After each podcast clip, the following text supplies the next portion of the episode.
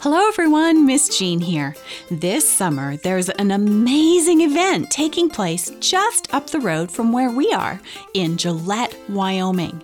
It's the International Pathfinder Camporee. Now, the Camporee is an incredible opportunity to exercise your faith and to grow closer to God. And here's some good news you don't have to wait to exercise your faith until August. There's a Bible study challenge going on right now. It's your chance to study the Bible and earn a free collector's pin, too. So join the Bible Study Challenge today at BibleStudyChallenge.com.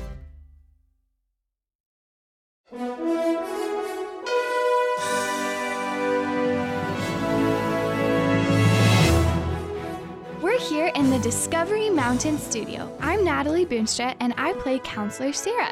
Today, we're going to interview a very special guest, the program's director, Director Doug. Hi, Director Doug. How are you doing? Good, how are you? I'm doing well. Great to be here with you today. Good to be here. So, we just have a couple questions for you. All right. Okay, so first question What is your regular job?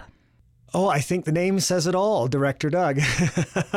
uh, my regular job, actually, I own a small production company in Canada, and I have a number of different projects I work on, uh, both television production and uh, now with Discovery Mountain, uh, radio drama. And so that's what I do for a living. Uh, my biggest project, however, is Discovery Mountain. Very cool. Awesome. So, what's your favorite food? Oh my goodness. Um, I, I have several. Uh, If I had to pick a genre or a particular type of food, I would have to say Indian food. Um, but if I had to pick only one that I could only take to a deserted island or it was the only meal I could eat, I would have to say my favorite food is dirty bean soup. Dirty bean soup. Dirty bean soup. Tell us a little bit more about that. Well, when uh, my mother is Ukrainian okay. and she grew up on a farm, one of 12 children. Okay. And uh, when we were kids, she would make soup for us. And one of our favorite soups was dirty bean soup. And that's basically a dark, brothy soup with potatoes and beans and barley. It's a really hearty soup, and I'm a big soup fan. She also made homemade bread, which we would eat with the soup. So that would have to be, um, if I had to pick one, I, I really like that, and that's dirty bean soup. Dirty bean soup. I'm sure it tastes better than it sounds. It tastes fabulous. awesome. So, Director Doug, can you tell us what your favorite Bible verse is? Yeah, and that's that's a question for me that's about as difficult as what your favorite food is. I mean, there's so many things in the Bible that are just so inspiring and so mm-hmm. encouraging.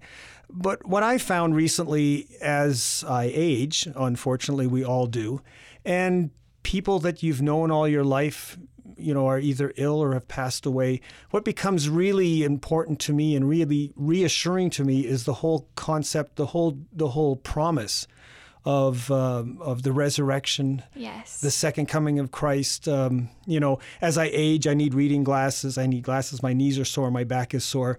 And the whole idea of being transformed into this perfect being um, just means so much to me, and it's so comforting. And so, at this stage of my life, if I had to pick one, it would have to be 1 Thessalonians 4, uh, beginning at verse 13 and running to the end of the chapter. And that talks about um, the second coming, the resurrection, and uh, yeah, it just is really encouraging. That's powerful. Thank you for sharing that. Yeah. yeah. So, when you were a kid, did you always know that you wanted to grow up and be a director? No, uh, when I when I was a little kid, I was always really interested in technology and whatever. And I, you know, I I think thinking back, I think I wanted to be a scientist. I mean, just as a catch-all.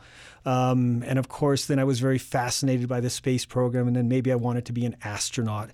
Um, but it didn't take too long. I think I was still very young, maybe my early teens, where I started to become really fascinated with film production and television production in general. And um, I actually started at a very young age really working in this field. And that was at, uh, I think I was 16. And um, so I've been doing this type of work since then. And it, it didn't take me long to figure it out. And I've been here ever since. Well, great. And we're so glad you're here too. Well, I am. I mean, this project has been wonderful. I really enjoy working on, on Discovery Mountain. That's awesome. So, I know you travel a lot from Canada, but do you have any pets? Uh, we do. Um, we have a cat. Oh, fun. What's Yeah. what's his or her name? Her name is Allie. Cute. And uh, uh, some of the uh, some of the people that follow me on Twitter have seen semi-regular pictures of her as she sits right in the middle of my script while I'm trying to edit the program. A quick plug for Director Doug's Twitter account. Yes, there you go. There you go. So, what do you like to do in your free time when you're not working at Discovery Mountain? Well, um, I have several interests. Uh, don't have a lot of spare time, Yeah. but as many people know who listen to the program, I am a pilot and I built a plane a number of years ago. And so I enjoy flying. Um, I like riding motorcycles. I've had a motorcycle since 1985. It's still the original one I bought way back then. And um, my wife and I cycle a lot.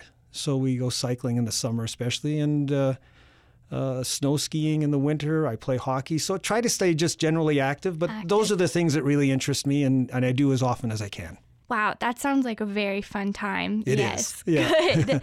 Good. So, last question I have for you. If you could visit Discovery Mountain in real life, what would you most like to do?